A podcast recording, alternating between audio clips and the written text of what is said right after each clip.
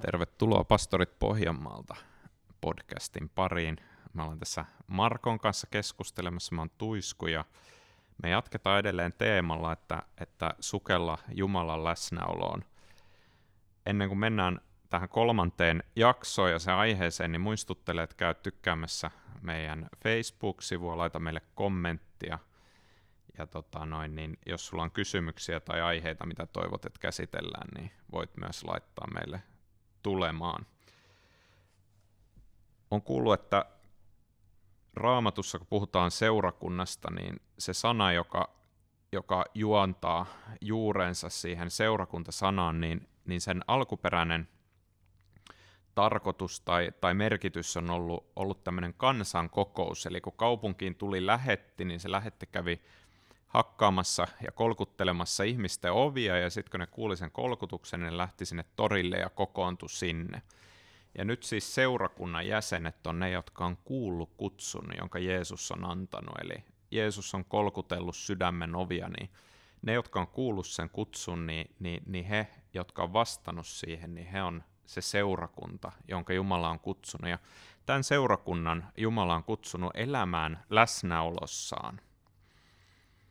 Joo, tässä porukassahan on tullut selkeästi joku muutos, kun he on lähtenyt siitä entisestä ja heissä on niin kuin tullut tämmöinen halu lähteä seuraamaan jotakin ääntä. Mä oon monta kertaa miettinyt tuolla Raamatussa muutenkin, että tämähän on niin kuin, ja omassa elämässäkin, että tämähän on niin kuin jotakin Jumalan, tai tämä on ihmeellistä tämä Jumalan salattu työ, että niin kuin hän vaikuttaa ihmisestä tällaisen halun ja tahdon lähteä, että vaikka ei niin kuin mitään ulkoista järkevää syytä välttämättä aina olisikaan, tai tällaista, että nähtävää syytä, mutta silti ihmisessä syntyy tämmöinen halu. Ja Tessalonikalaiskirjassahan on yksi esimerkki siitä, että mihin se halu ja se kutsu on sitten johtanut. Täällä ensimmäisessä luvussa sen lopussa sanotaan, että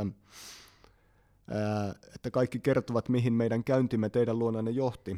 Te hylkäsitte väärät jumalat ja käännyitte palvelemaan elävää todellista Jumalaa ja odottamaan taivasta hänen poikaansa, jonka hän herätti kuolleista, Jeesusta, joka pelastaa meidät tulevalta vihalta. Eli tässähän on tapahtunut tämä Jumalan pyhän hengen aikaansama muutos näissä kavereissa. Tämä on aika huikea juttu, että meillä on siis joukko ihmisiä. Nyt jos me mennään tuonne Uuden testamentin aikaan, niin me ymmärretään, että silloin ei ollut mitään rakennuksia tai ei ollut mitään niin kuin logoja siinä mielessä, että tulkaa tänne, kokoontukaa täällä, vaan se seurakunta kokoontui niin, että se rakentui ihmissuhteiden varaan, se kokoontui kodeissa, se kokoontui myöskin toki temppelillä ja niin edelleen.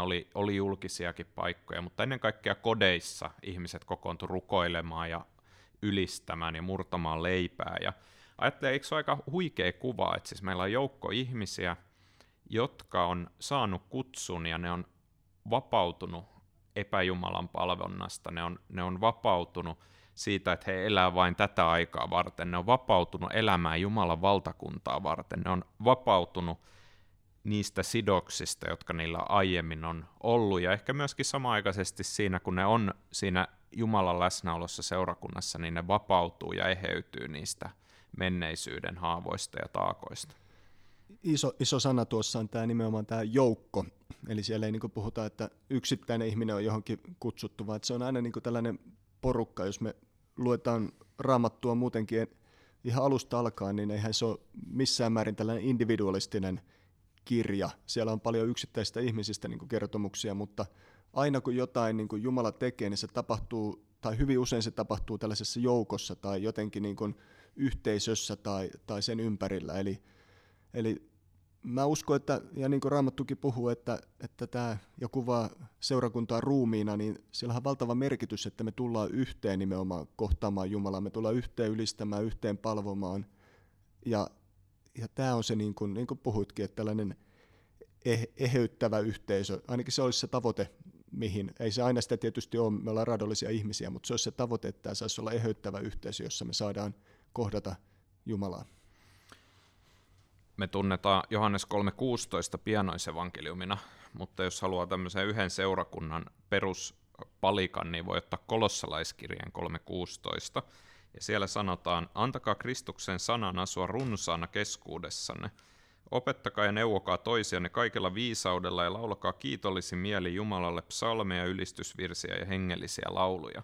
Siellä on niin kuin sisäänrakennettuna se, että meillä ei ole yksi, jolle Jumala on ilmestynyt ja puhunut, vaan siellä on niin kuin se ajatus, että meillä on koko joukko, jolle Jumala on puhunut, ja tätä kautta Jumala rohkaisee jokaista niin kuin jäsentä sitä kautta, että ne elää siinä yhteydessä ja ne jakaa siitä, mitä Herra heidän kohdallaan on tehnyt. Tämähän tarkoittaa, että ensinnäkin, että jokaisella pitäisi olla joku tehtävä, tai tietyllä tavalla en sano, että hänelle pitää antaa joku tehtävä, mutta jokaisella ihmisellä on jonkinlainen tärkeä rooli siinä seurakuntatehtävässä. Mutta onko meillä jotenkin, miten sä ajattelet, että onko meillä jotenkin tässä kulttuurissa ja tässä ajassa jäänyt jotenkin tämmöinen toinen toista rohkaiseva, toinen toista kannustava ja niin kuin tämmöinen kulttuuri tai tapa, niin onko se jotenkin jäänyt pimentoon? No, jos me ajatellaan sen kuvan, minkä täältä niin kuin Uuden testamentin kirjeistä saa, niin toki niin kuin me nähdään, että me eletään toisistamme aika etäällä tänä päivänä.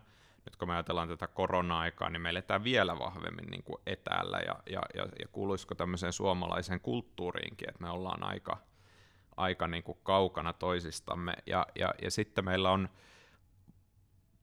on hengellisetkin tilaisuudet, niin ne ilmoitetaan lehdissä, ja toki se yhteenkuuluvuuden tunne syntyy, ja tämmöinen tilanne syntyy sitä kautta, että kun samat ihmiset tulee uudelleen ja uudelleen kokoon, niin siihen tulee vähän sitä samaa dynamiikkaa ja myöskin sitä niin kuin vapauden ja pyhän hengen läsnäoloa, mutta me eletään kyllä aika kaukana, että silloin on niin kuin helppo jäädä sivuun, kun on jotain ongelmia, ajatellaan, että no silloin mä en voi mennä, mutta luetaan vaikka Jaakobin kirjasta, niin siellä nimenomaan sanotaan, että kun te olette sairaana, niin pyytäkää vanhimmat rukoilemaan teidän puolesta. Että tavallaan tässä eletään ja jaetaan elämää koko ajan. Sehän on vähän hassu ajatus, jos vaikka meidän perheestä joku sairastuisi, ja sitten hän niin kuin häviäisi vaan jonnekin, että hänestä ei kuultaisi pitkään aikaan mitään. Että eihän tällaista tapahdu perheessä niin kuin oikeastaan koskaan, vaan jos joku sairastuu, niin muut on siinä ympärillä ja tukee ja rohkaisee häntä ja yrittää niin kuin kaikkensa, että hänellä on hyvä olla. Ja jos mä nyt en yhtään ole väärinkäsittänyt tätä raamatun seurakuntamallia, niin siinähän on pitkälti kyse niin kuin perheestä, ja se on vielä jotenkin todellisempi perhe kuin tämä meidän biologinen perhe tai maallinen perhe. Että tämä on, niin kuin, tämä on se kaiken niin kuin ydin, että me ollaan perhettä ja me ollaan siinä, niin kuin puhuit, että toisiamme varten. Kyllä, ja Jeesushan myöskin määrittelee perheen siinä, että hän sanoo, että nämä, jotka on tässä ja kulkee mun kanssa, niin me ollaan yhtä perhettä. Eli siinä mielessä niin meidät on kutsuttu elämään tämän perhe-elämän mukaan, ja meidät on kutsuttu olemaan siinä Jumalan läsnäolossa. Että on niin kuin tärkeää muistaa, että kun me kokoonnutaan ylistämään Jeesusta, niin me ei olla siinä yksin, vaan me ollaan siinä yhdessä, mutta ennen kaikkea me ollaan Jumalan läsnäolossa silloin.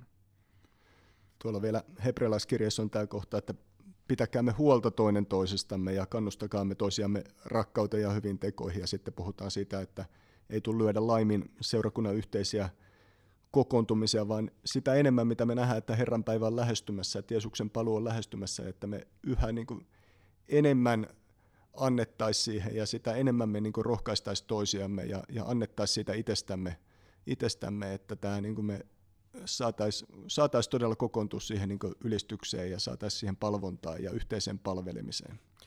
Minkä, Marko, neuvon sä antaisit tähän loppuun vielä? Nyt kun ajatellaan, kuvasin tuossa, että on niin kuin lehtiä ja siellä mainostetaan seurakunnan tilaisuuksia ja hengellisiä tilaisuuksia, niin minkä neuvon sä antaisit tämän keskellä, että sitten jos tulee sana, että älä lyö laimin seurakunnan kokousta, niin mitä niistä ei pidä lyödä laimin? Tai mikä on se neuvo, minkä sä antaisit tämän ajan keskellä elävälle ihmiselle, joka haluaa elää Jumalan seurakuntaperheessä ja hänen läsnäolossaan yhdessä toisten kanssa?